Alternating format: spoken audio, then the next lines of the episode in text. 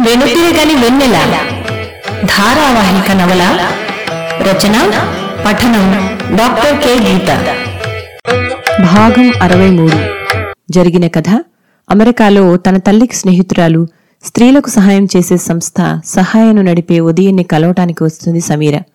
నాలుగు నెలల గర్భవతైన సమీర తనకు విడాకులు తీసుకోవాలనుందని అందుకు దోహదమైన పరిస్థితులను చెప్తుంది. ఉదయని తన్మయి కథ చెప్తాను విన్నాక ఆలోచించుకోమని చెప్తుంది సమీరతో. చుట్టాల పెళ్ళిలో కలుసుకున్న తన్మయి శేఖర్లకు పెద్దవాళ్ళ అనుమతితో పెళ్ళి జరుగుతుంది. పెళ్ళైన మరుక్షణం నుంచే శేఖర్ అసలు స్వరూపం బయటపడుతుంది. మొదటి సంవత్సరంలోనే అబ్బాయి పుడతాడు. శేఖర్తో ఒక పక్క కష్టాలు పడుతూనే తన్మయి యూనివర్సిటీలో ఎంఏ పాస్ అయ్యి పిహెచ్డీలో జాయిన్ అవుతుంది. శేఖర్తో ఎన్నో రోజులు పోరాడి చివరికి తన్మయి విడిపోతుంది. హైదరాబాద్కు దగ్గరలో తన్మయికి లెక్చరర్గా ఉద్యోగం వస్తుంది. చిన్ననాటి స్నేహితుడు ప్రభుతో మళ్ళీ పెళ్ళి జరుగుతుంది. ప్రభుతో పాటు అతని కుటుంబం కూడా వచ్చి చేరి హింస మొదలవుతుంది. ప్రభు సాయంత్రానికి తిరిగి వచ్చాడు. వాళ్ళ తల్లిదండ్రుల గురించి కాని వాళ్ళు మాట్లాడిన మాటల గురించి కానీ ఒక్క మాట కూడా ఎత్తకుండా దిగులుగా ఉన్న తన్మయి పక్కనే కుర్చీ జరుపుకుని కూర్చుని తల మీద లాలనగా చెయ్యి వేసి ఎరా కొబ్బరి బొండ ఏమైనా తాగుతావా? అన్నాడు. తన్మయి ఆ చేతిని అలాగే పట్టుకుని నిశ్చింతగా కళ్ళు మూసుకుంది. ప్రభు వాళ్ళ అమ్మా నాన్న అన్న మాటలు ఏవీ తనతో చర్చించలేదు. అంటే వాళ్ళు ప్రభుతో చెప్పకపోయైనా ఉండాలి లేదా ప్రభుకి తెలిసి తనతో అవన్నీ ప్రస్తావించడం ఇష్టం లేకపోయైనా ఉండాలి. ఏదేమైనా తన మనసు బాధపెట్టే పని ప్రభు చెయ్యనందుకు సంతోషంగా అనిపించింది. పాపను చూసి రాకపోయావా? అంది నెమ్మదిగా. అక్కడి నుంచే వస్తున్నాన్రా. బంగారు తల్లి అలా నిద్రావస్థలోనే ఉంది అన్నాడు మెల్లగా బాధ పలుకుతున్న గొంతుతో. తన్మయికి తెలుసు తన ఎదురుగా బాధపడితే తన ఆరోగ్యానికి మంచిది కాదని ప్రభు దుఃఖాన్ని బలవంతంగా ఆపుకుంటూ ఉన్నాడని. తన్మయికి కళ్ళ నిండా నీళ్ళు కమ్ముకున్నాయి. పాప క్షేమంగా ఉండాలని సంపూర్తిగా ఎదిగి కళ్ళు తెరిచి బయట ప్రపంచంలోకి రావాలని అనుక్షణం తమలో తాము ప్రార్థన చేస్తూనే ఉన్నారిద్దరూ. అయినా అనుకోనిదేదైనా జరుగుతుందేమోనని భయం వేసాగింది. ఈ బాధ వల్ల సరిగా తినక నిద్రపోక కలుగుతున్న నీరసం మరొకవైపు కృంగదీస్తుంది.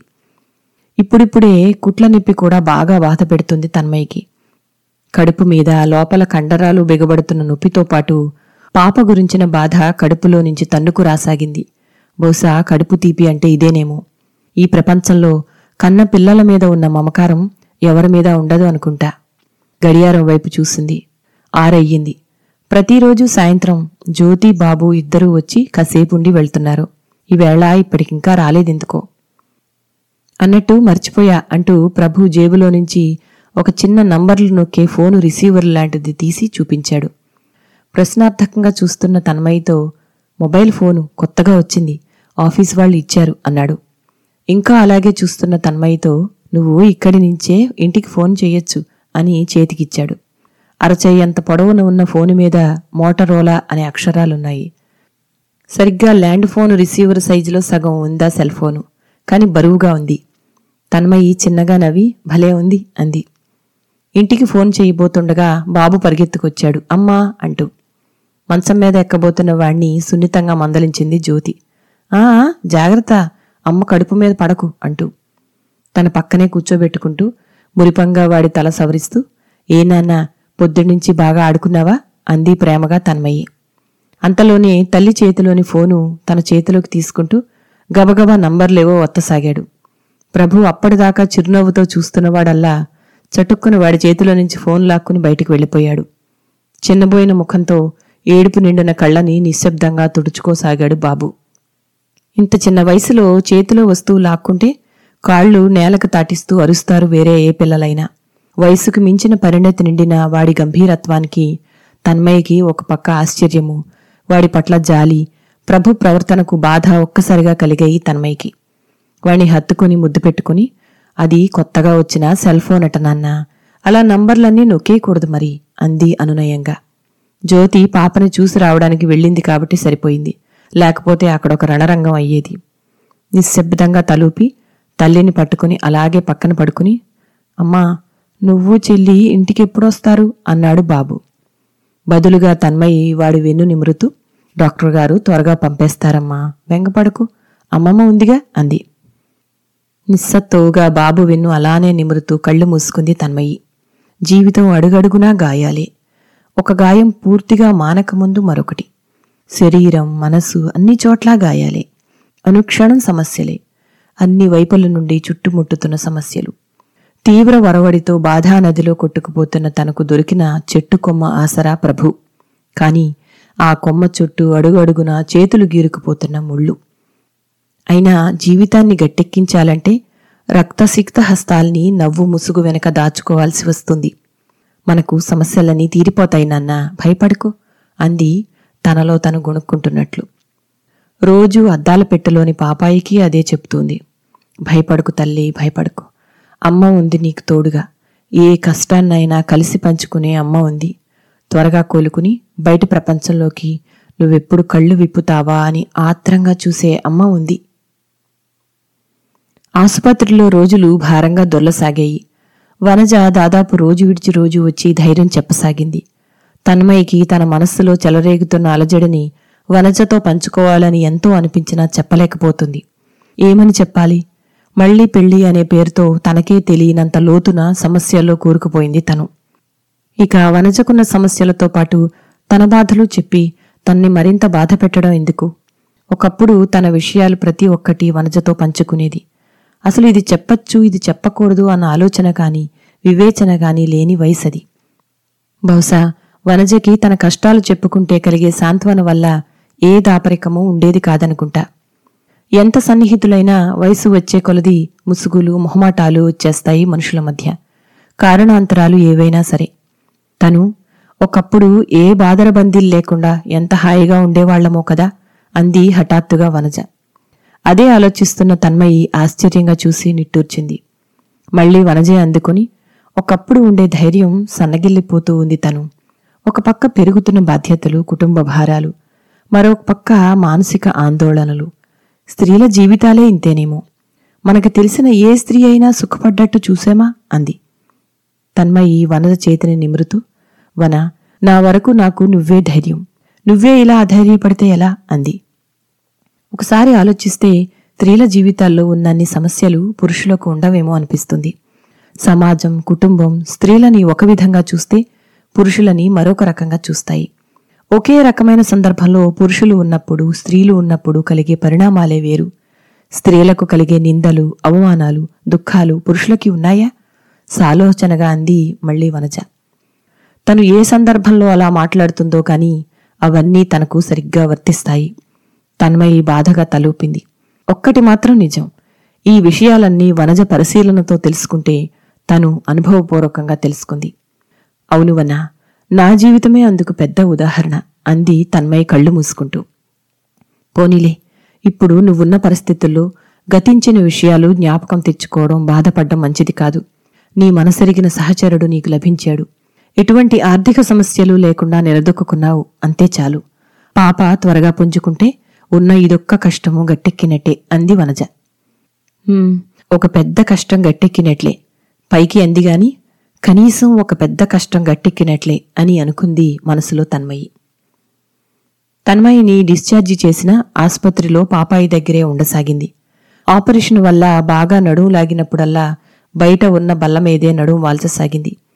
పెరిగిన గెడ్డంతో పాటు దిగులుగా ఉన్న ప్రభు కళ్ళు చూస్తేనే పాప విషయంలో బాగా బెంగ పెట్టుకున్నట్టు అర్థమవుతోంది. కాని తన దిగులు చూసి తన్మయి ఎక్కడ బాధపడుతుందో అని ప్రభు లోపల లోపల కలవరపడడమూ గమనిస్తూ ఉంది.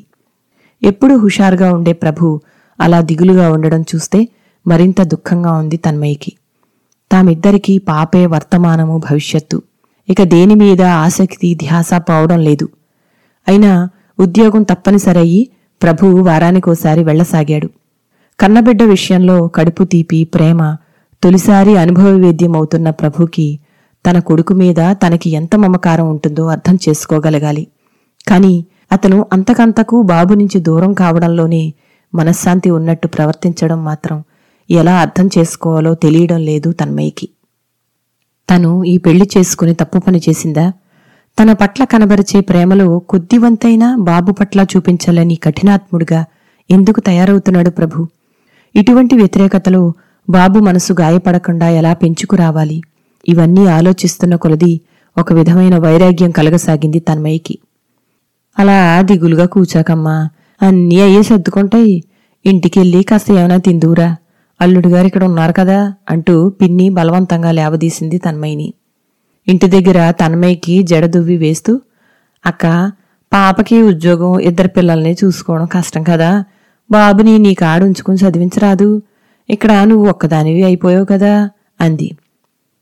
బాబుని ఇక మీదట వదిలిపెట్టమని ప్రభు తల్లిదండ్రుల మాటలు తెలిసి మాట్లాడుతుందో తెలియకుండానే మామూలుగా మాట్లాడుతుందో అర్థం కాలేదు తన్మయ్యకి.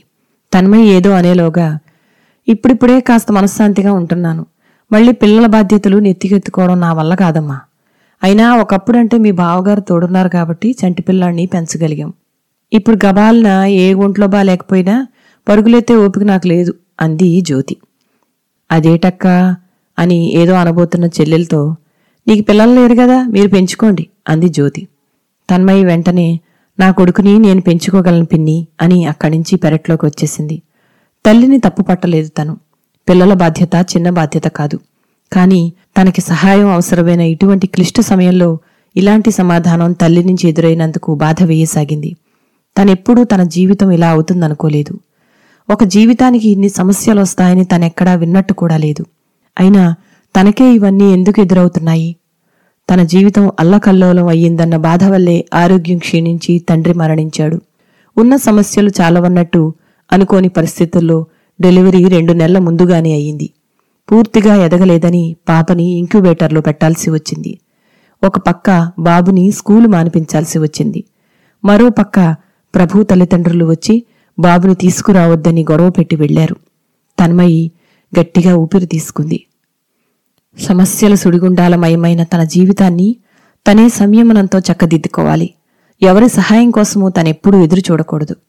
దృఢంగా నిర్ణయించుకున్నాక కాస్త మనసు తేలికపడ్డట్లయింది తన్మయ్యకి పాప ఎంత త్వరగా కోలుకుంటే అంత త్వరగా మిగతా విషయాలన్నీ చక్కబెట్టుకోవాలి. తన్మయ్యి బాలెంతవి చలిగాల్లో బయట తిరగొచ్చా? లోపలికిరా అని అరిచింది జ్యోతి లోపల్నించి.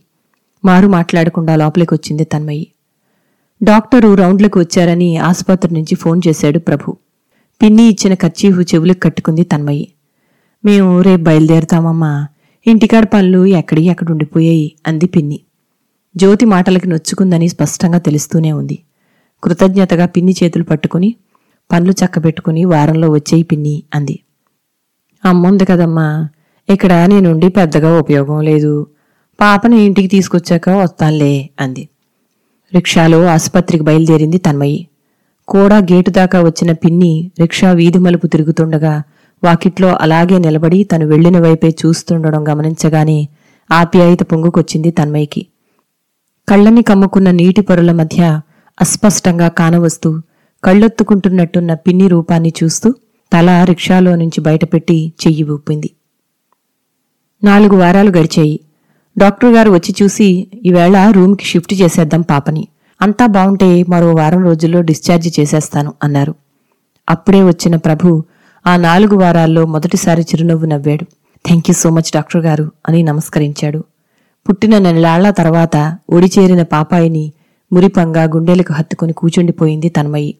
సంతోషంతో కళ్ళు ధారాపాతం కాసాగాయి. ప్రభువు పాపను చేతుల్లోకి తీసుకుని తన్మయంగా చూడసాగాడు. నిద్రపోతున్న పాప చిన్ని వేళ్ళని తన వేళ్ళతో తడుముతూ ఆనందంతో వెలిగిపోతున్న ప్రభు ముఖాన్ని చూసి సంతోషపడింది తన్మయి.